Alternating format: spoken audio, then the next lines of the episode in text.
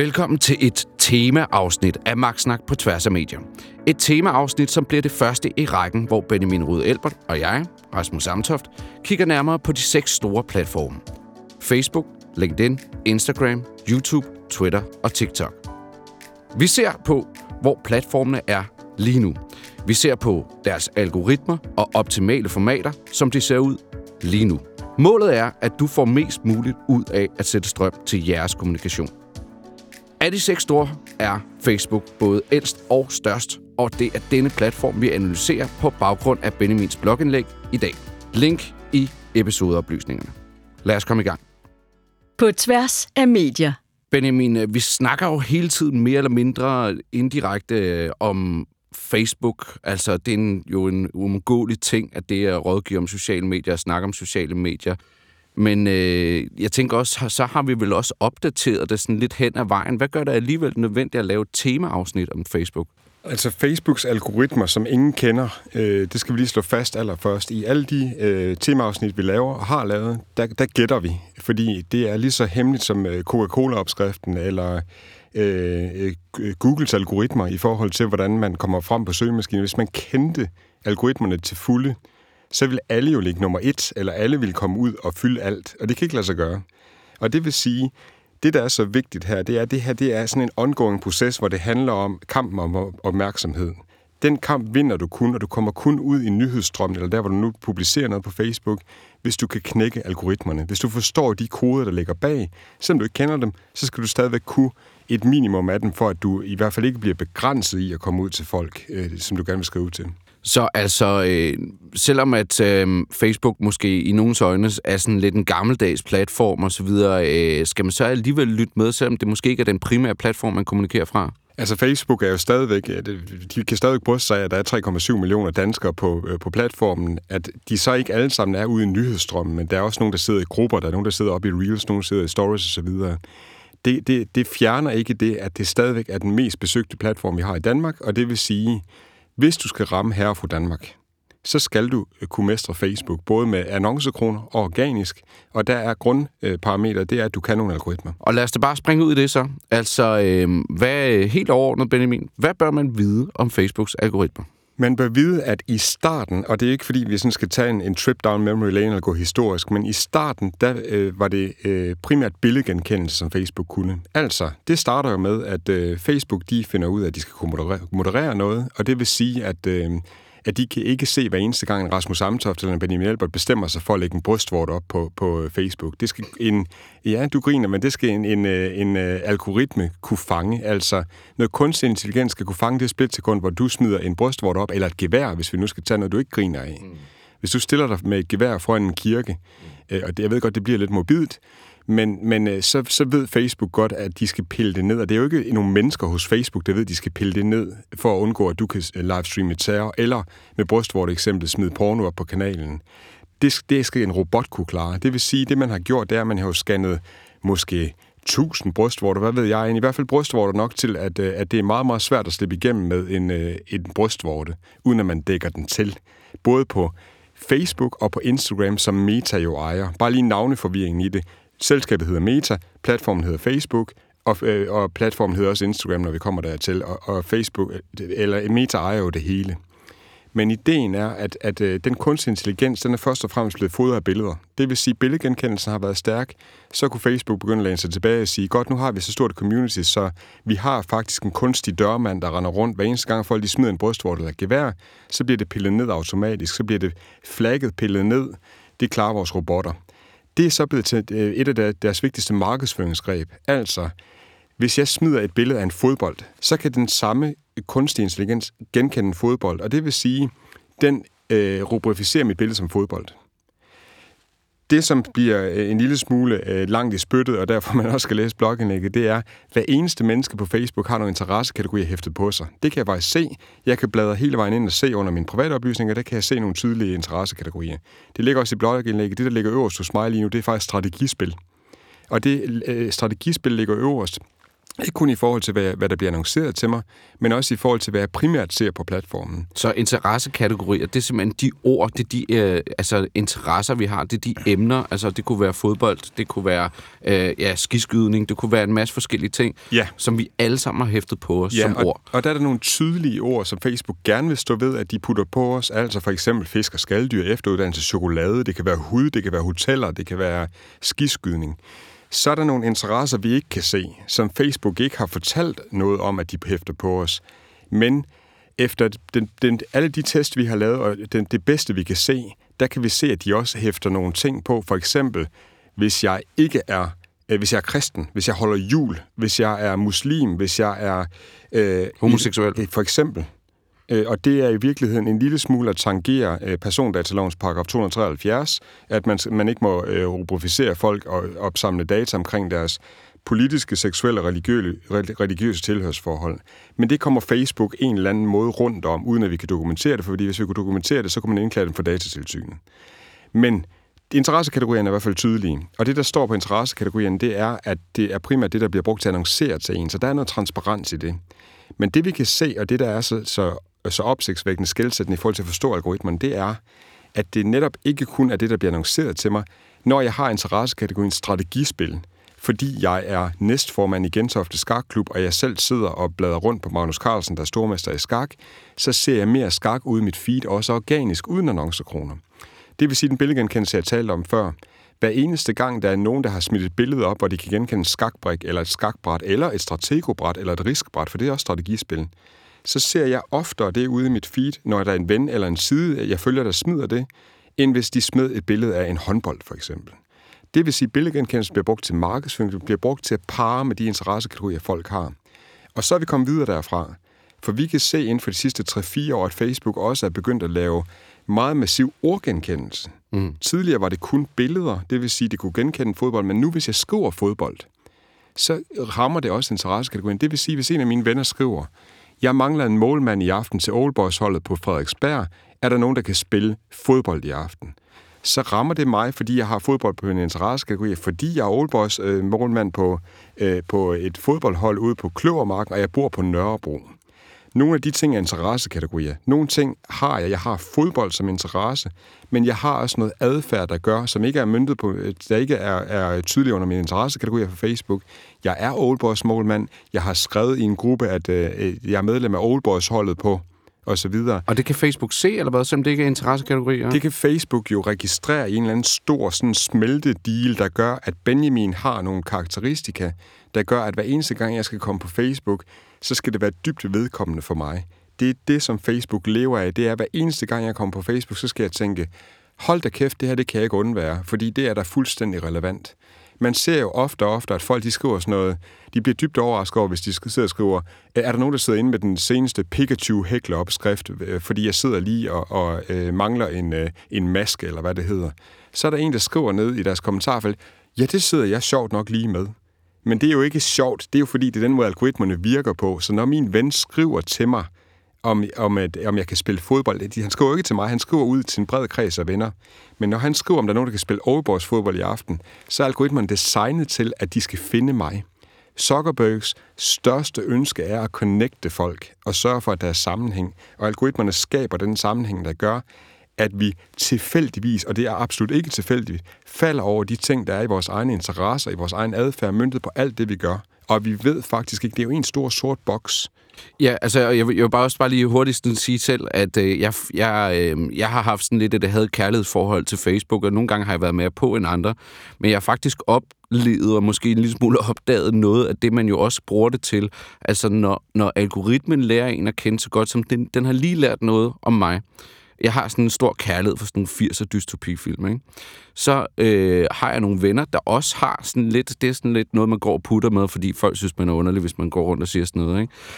Men det er jo totalt fedt også at få de der små inputs, man får fra den gruppe, som jeg er blevet en del af, til at sende videre til min ven, som også er på Instagram, hvor vi kommunikerer hovedsageligt, men jeg er medlem af en gruppe på Facebook, som giver mig de der ting der. Så lige pludselig bliver det også en kapital for mig, altså i en real life, men altså også dermed nogle data, som bliver skudt imellem Metas platforme. Det er helt vildt sjovt, du siger det, fordi jeg kan faktisk godt, når jeg har det kendskabsalgoritmer, som jeg har, stadigvæk på et gætteplan, men meget kvalificeret gættetestplan, så kan jeg faktisk nogle gange vælge at sige, nu vil jeg lade algoritmerne arbejde for mig. Jeg ved, at jeg skal på rejse til Malaysia til sommer.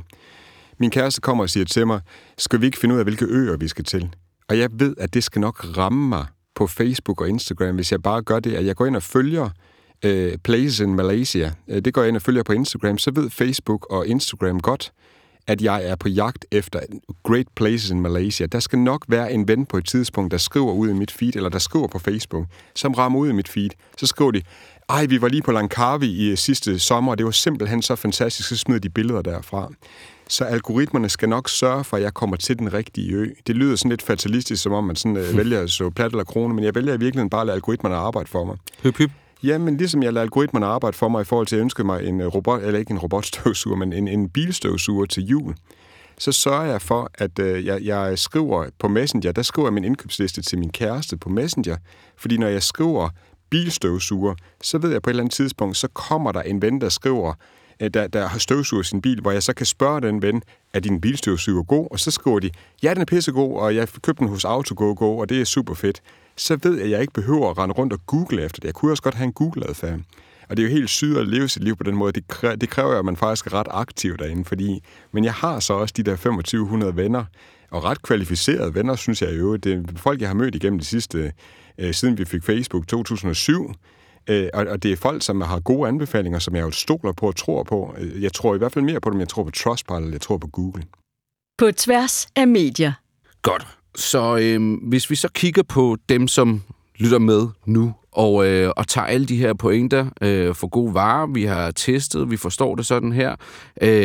Hvad betyder det så for teknikken, altså når man skal til at poste, når man skal til at kommunikere på Facebook som virksomhed, som styrelse, som brancheorganisation? Hvad betyder alle de her ting så for teknikken, når man skal sætte sig ned og kommunikere ud på Facebook? Hvis jeg nu har en Facebook-side, så er det ret vigtigt, at jeg tænker over, at der er ordgenkendelse og billedgenkendelse, der bliver matchet til interessekategorier. Det vil sige, at det nytter ikke noget. Hvis jeg gerne vil ramme et menneske, som hver dag tager toget og er pendler, for eksempel, det er et tænkt eksempel, så nytter det ikke noget, jeg skriver, sidder du i transportsektoren og hver eneste dag tager turen fra A til Z, så skal du være bevidst om, at der skal en omkalfatring af transportsektoren til.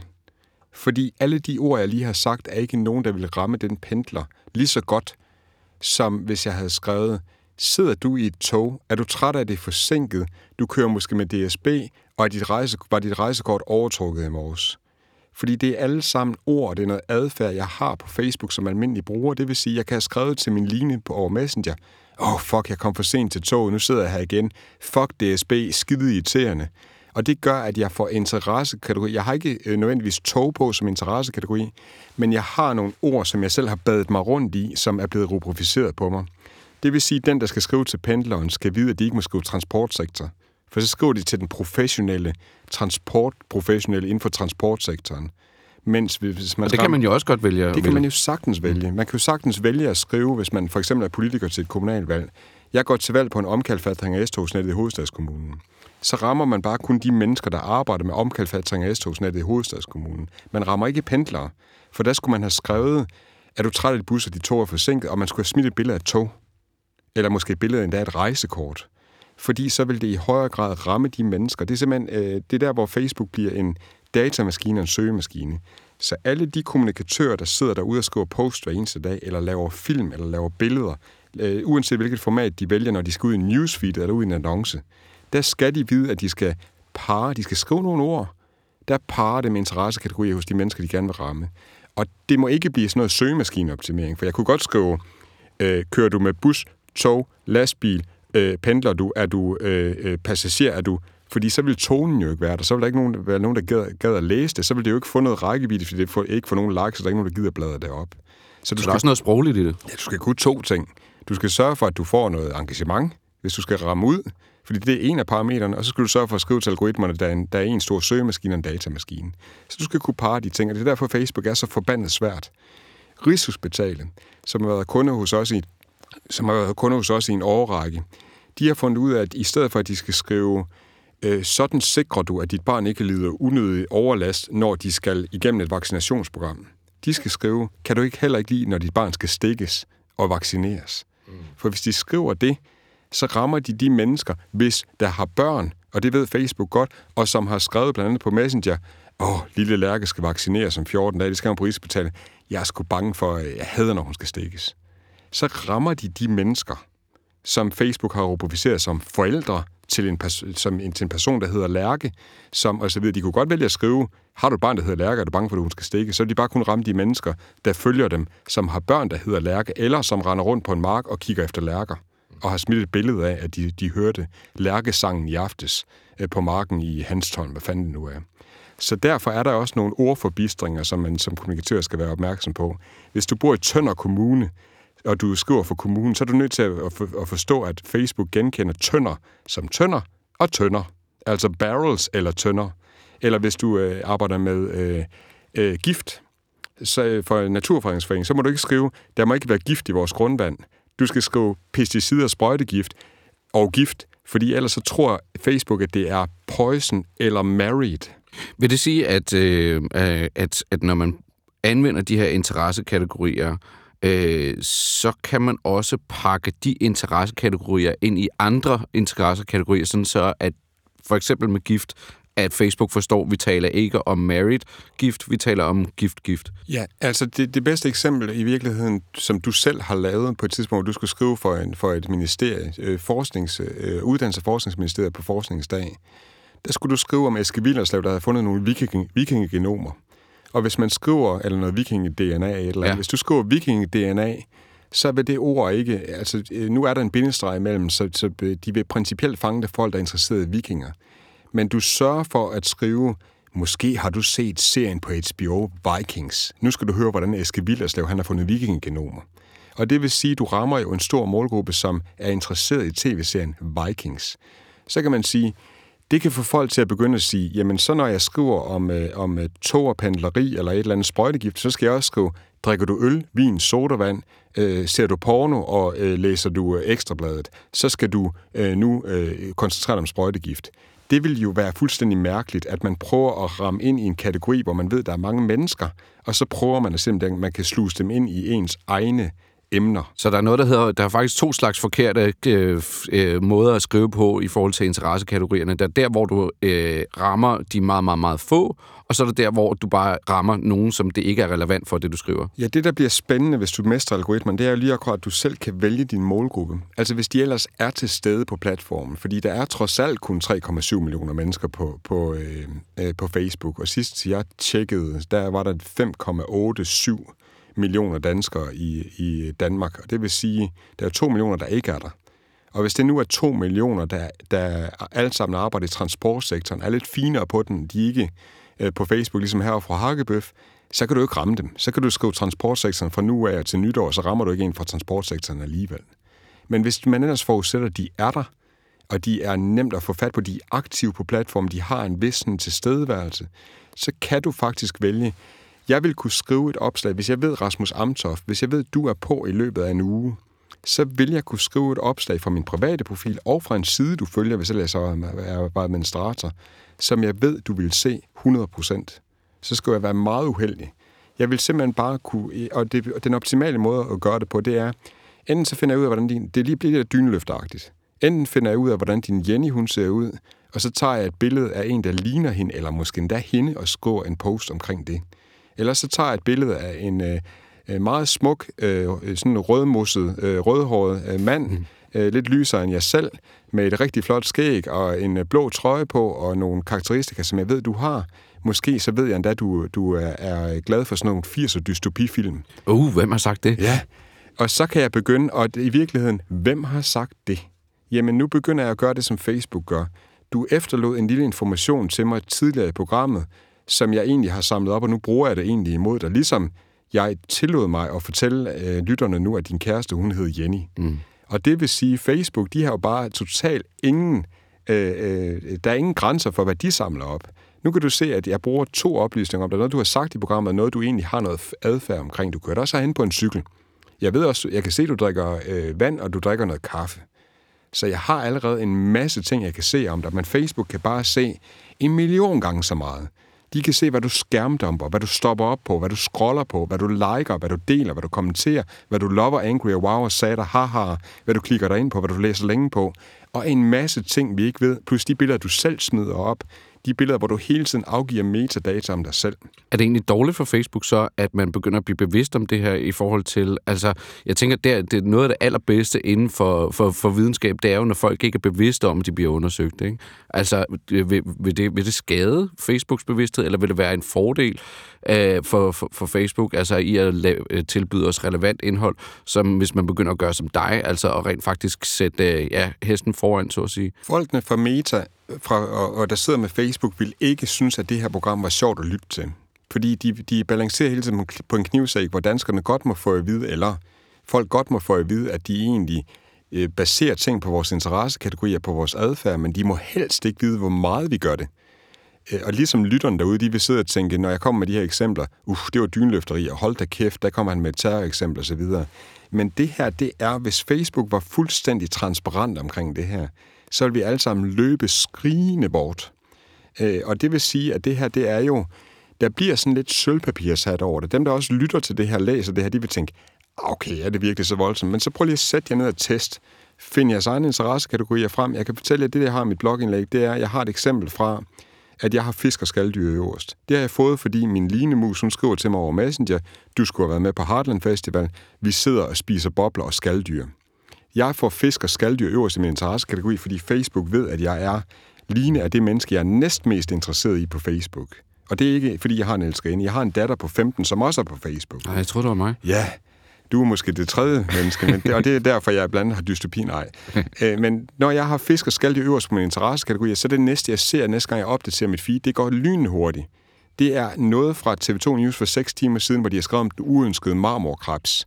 En artikel, hvor man kan genkende krebs, og man kan genkende nogle ord, der er marmorkrebs. Det ved Facebook godt, det er fisk og skalddyr, derfor bliver det pumpet ud i mit feed. Jeg satte mig ned den anden dag en time for at regenerere det her eksempel, for det er et eksempel, jeg har brugt i 2 år. Så prøvede jeg, mens min line, hun skrev indkøbsliste til mig, så skrev hun bagepapir, gulerødder osv. Så sad jeg skærmdumpet, jeg opdaterede mit feed, så sad jeg og skærmdumpet, hvad der kom ud af mit feed. Så lige pludselig, så var der en masse madopskrifter, hvor en hovedbestanddel, det var gulerødder. Der var også rød peber, der var også agurk, som hun ikke havde skrevet på indkøbslisten, men hovedbestanddelen var gulerødder. Så sidder vi og snakker om, vi skal have bestilt, vi sidder ikke og snakker om, men vi sidder og skriver til hinanden på Messenger, at Anders, vores gode ven i Aarhus, har fødselsdag, om der er nogen, der kan nå, og hun skriver, skal vi ikke sende ham nogle blomster? Og mens den samtale udvikler sig, og jeg ender med at lede efter blomster hos Interflor og bestille dem og skriver tilbage til hende. Jeg skærmdomper det og skriver til hende, jeg bestiller den her buket. Så lige pludselig, så begynder alle de sider, jeg følger, der begynder jeg at se de mest væsentligste posts kombineret med det med blomster. Altså, jeg er jo interesseret i cykling. Det står under mine interessekategorier. Jeg elsker Jonas Vingegaard. Jeg har skrevet en post, efter han vandt Tour de France i sommer. Der skrev jeg sådan en rigtig tudepost, hvor jeg skrev, hvor meget det betød for almindelige mennesker, især mig, at han havde vundet Tour de France. Mig. Men lige pludselig så ser jeg kun opslag, hvor Jonas Vingegaard, for de sider, jeg følger, har blomsterbuketter i hænderne. Så kan man sige, jamen det har han jo for en vind. Nej, for i går så jeg, at Jonas Vingegaard, han sad i en aerodynamisk position i en vindtunnel og så videre, fordi jeg selv havde triathlon øverst på min interessekategori, fordi jeg selv har siddet i en aerodynamisk position. Så det vil sige, at en privat i gåseøjne samtale, du har med din linemus om blomster og en eller anden, der har fødselsdag op i et eller andet sted i Jylland, det afgør simpelthen den her private samtale på Messenger, på Facebooks beskedtjeneste, hvad du så begynder at se ud i det gåseøjne igen, offentlige rum, altså ude i dit feed. Mine interesser afgør, hvad jeg ser. Det, jeg er interesseret i, det er blomster til Anders. Det vil sige, at jeg ser mere, det ved Facebook godt, så jeg ser mere blomster og faktisk også mere Anders. Jeg ser flere fra mine venner, der hedder Anders. Og hvis der var en ven på det tidspunkt, der tilnærmelsesvis var 50 år, som jeg har skrevet, havde fødselsdag, som hed Anders, og havde en blomsterbuket i hånden, så ville det 100% sikkert komme ud af mit feed. Det kan kommunikatørerne bruge derude i forhold til, og det er jo et rent dyneløfteri, hvis man ser det. Det er jo, hvad folk... Det er jo lige før, de lytter. De lytter jo til min og Linemus snak, som vi har sat... Vi har medialiseret ud af, at vi har sat det på tekst. Så om teksten kommer ud af vores mund, og vi taler om det her, eller om vi skriver det på Messenger, det er jo principielt fuldstændig ligegyldigt. Så den der debat omkring, om Facebook lytter, det gør de ikke, for det behøver de ikke endnu. Men den er i virkeligheden fuldstændig ligegyldig, fordi de sidder og lytter til. Jeg skriver jo også, fuck DSB, og jeg skriver, undskyld, men jeg skriver jo alle mulige private, personlige ting til Line i forhold til seksuelle, religiøse, politiske tilhørsforhold. Hej skat, har du tænkt dig at stemme i dag? Hvad stemmer du? Er du blevet bevidst om jeg kan logge dig fra at stemme? Og så videre. Eller er det lillekone aften i aften? Eller hvad fanden nu man skriver til sine kærester, når man har et normalt forhold? Ikke? Ja, selvfølgelig. Og det vil sige, at Facebook behøver ikke at lytte, fordi vi giver dem alt det, de skal have i forhold til, at nogle gange så opdager man jo, at de samtaler, der foregår i rummet, så sidder to mennesker og snakker om dystopifilmen. Og så næste gang, jeg går på Facebook, så ser jeg en af en gammel 80'er dystopifilm. Og så tænker jeg, hold da kæft, det var da fordi Facebook, de lytter, og jeg havde min computer tændt. Men det behøver det faktisk ikke at være. Det kan lige så godt være, fordi vores lydmand herude, han sidder ude, og så tænker han, 80'er dystopifilm, det er sgu meget fedt, og han zoner lige ud et stykke tid, fordi han er fuldstændig styr på lyden. Så vi sidder på samme wifi, han googler lige efter dystopifilm 80'erne, så finder han den dystopifilm. Det gør, at han befrugter min wifi med, at han har set den dystopifilm, så han kan faktisk være nøglen til, at det lyder, som om vi lytter. Så de data, der lige ryger rundt i det her rum, as we speak, de kunne simpelthen have knuppet knæ. Det kunne de. Ja. Det første, jeg oplever, da jeg bliver kæreste med Linemusen i tidernes morgen, det er jo, at jeg sidder oppe ved hendes bord og logger på hendes wifi, så lige pludselig kan jeg se, at jeg får annoncer for et treværelseslejlighed ude på Islands Brygge. Det er jo en kombination af, at jeg selv har boet på Islands Brygge, plus at Linemusen allerede er ved at bygge rede. Selvom vi lige har mødt hinanden, så har hun begyndt at google efter dem, vi sidder på samme wifi. Så jeg ved jo, at Linemusen er interesseret i mig. Det vil sige, nå okay, hun vil gerne bygge rede. Skulle det være sådan, at jeg skulle spørge hende, om vi skulle bygge rede sammen, så er hun ikke afvisende. Hun er i hvert fald i tankemodus på det. Og det er der, Facebook bliver rigtig klamt i forhold til... Jeg kunne jo også vælge med osint-værktøj, som det hedder. Der kunne jeg have valgt, inden jeg datede Line, så kunne jeg have valgt at gå ind og kigge på hende og se, hvor mange mennesker har hun liket, som har blå skjorte på, eller hvad det nu er. Og så ville jeg kunne tage en blå skjorte på, i stedet for at tage en hættetrøje på. Men hvis jeg vidste, og jeg kunne også se, om hun havde tjekket ind på øl eller vinbar, så når jeg siger til hende senere på aftenen, det er jo en fuldstændig klassisk paringsteknik, skal vi gå ud og tage en drink et andet sted? Så siger jeg ikke, skal vi gå ud og tage en øl et andet sted? Fordi hvis hun nu er vindame, så vil jeg jo sige, skal vi gå hen på den vinbar herhenne? Mm. Og jeg vil sørge for, at det ikke er hendes stamsted, og så videre, og så videre. Der er rigtig mange klamme, uartige ting, man kan gøre her. Det er jo i virkeligheden det, Trump han gjorde. Med det her våben i hånden, der fik han lavet Cambridge Analytica-skandalen, fordi han overskred grænserne for, hvad der er moralsk. De lavede annoncer i valgkampen til folk, der var i et ocean-segment, altså N står for neurotic. Det er folk, der primært er blevet skilt, eller har lige har trådt ud af et forhold, eller har nogle livskriser, og så beskytter dem med konspirationsteorier i målrettede folk, annoncer. Der let bliver bange, meget kort sagt. Ja. Og det er ikke anderledes, end da jeg blev skilt, der fik jeg annoncer for at blive sæddonor. Og det er ikke, fordi Kryos har indstillet det til, at nu skal de ramme folk, der lige er blevet skilt. Men Facebook skal nok selv finde frem til folk, der ikke er i et forhold længere, men har børn. Så der er krudt i kanonen, og de behøver ikke spørge nogen om lov, og de står måske endda i en livskrise, hvor de har brug for pengene. Det er der, Facebooks algoritmer bliver klamme. På tværs af medier. Godt, Benjamin. Nu runder vi lige af og vender tilbage til jorden, så at sige. Vi vil jo gerne lige fortælle dem, der lytter med, sådan, hvad er det jer, der lytter med, skal tage med herfra? Hver eneste gang, du laver noget, hvor du skal ramme nogle mennesker på Facebook, du er kommunikatør, du skal ramme nogle mennesker, et menneske eller mange mennesker, der skal du sørge for, at de billeder og jord, der matcher det de interessekategorier på de mennesker, du gerne vil ramme. Det vil sige, laver du en film, skal hver enkelt frame, der skal det være genkendelige billeder, som Facebooks kunstig intelligens skal genkende som noget, der matcher interessekategorier. Laver du en film om fodbold, så skal du ikke give personen en håndbold i hånden. Laver du en film om vacciner, så skal du ikke lave en animeret film med en streg, hvor vaccinen den er alt for svær at genkende. Det skal være til folk, der er interesseret i vacciner, selv har en adfærd, hvor de er tilbøjelige til de her ting. Og det er ud i alle formater. Det er ikke kun i posts med tekster i og billeder. Det er også i film. Det vil man se i de eksempler, jeg giver i blogindlægget. Og det vil sige, du skal kunne den rigtige tone, der flytter folk, fordi det er inspirerende at læse, kombineret med de rigtige ord og billeder, uanset hvilket produkt du smider, om det er en reel, en story, en post, en video, hvad det er. Og så skal du sørge for også at bringe det i det rigtige format. Det er den sidste ting.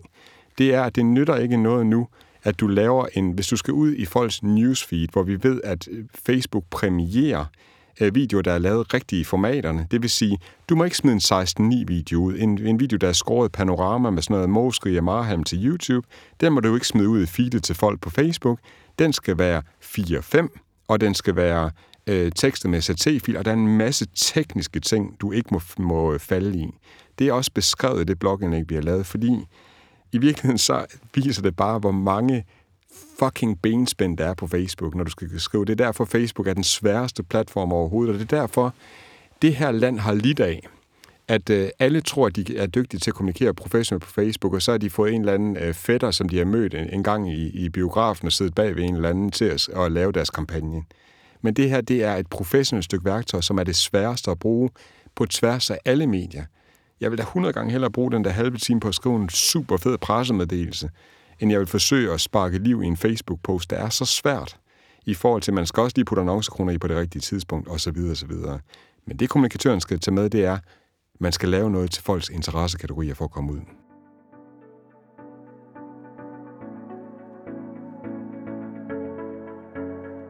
Det var alt, hvad vi havde valgt at bringe i det her temaafsnit af Maxsnak på tværs af medier. Benjamin Rud Elbert og jeg, vi vender tilbage med endnu et temaafsnit. Vi gennemgår jo, som jeg sagde i starten, de 6 store platforme, så du kan regne med, at der drypper endnu et ind af indbakken, der hvor du lytter til podcast. Jeg hedder Rasmus Amtoft. Vi lyttes ved. Du har lyttet til et afsnit Maxsnak på tværs af medier. Et afsnit, som er produceret af Amtoft Stories. Jeg hedder Rasmus Amtoft. Tak fordi du lyttede med.